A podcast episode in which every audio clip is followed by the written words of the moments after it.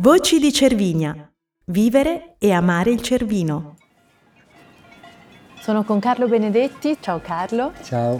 Carlo, tu sei un grande conoscitore di queste montagne. Quando hai iniziato a frequentarle? E le frequento da tanti anni. Ho cominciato a frequentare la Valle d'Aosta circa vent'anni fa per un tour operator che mi chiese di, di, collaborare con loro, ma c'ero già stato prima da bambino, eh, quando facevo ancora le gare, e già allora ero rimasto impressionato da, dalla maestosità di queste, di queste vette, di, questa, di, queste catene montuose affascinanti. Poi per vent'anni, vent'anni ho cominciato a, a conoscerle più profondamente, sia l'estate che l'inverno.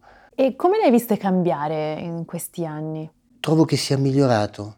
Cervinia in modo particolare, ma mm, tutto quello che, è, che, che gira, che ruota intorno al turismo è cresciuto. Gli impianti sono cresciuti in modo esponenziale, con impianti sempre più moderni, sempre più belli e dunque permettono di approfittare di un compressore scistico tra i più belli d'Europa. Cosa pensi eh, rappresenti proprio per Cervinia avere Cristallo Ski Resort? Rappresenta la, la continuità, il fatto di voler andare avanti e di portare gente da tutto il mondo, gente che troverà il comfort, che troverà il piacere, troverà la buona cucina e potrà godere di queste montagne, potrà approfittare di questi pendii maestosi e di questi boschi di larice e di questi sentieri eh, sempre diversi e sempre interessanti.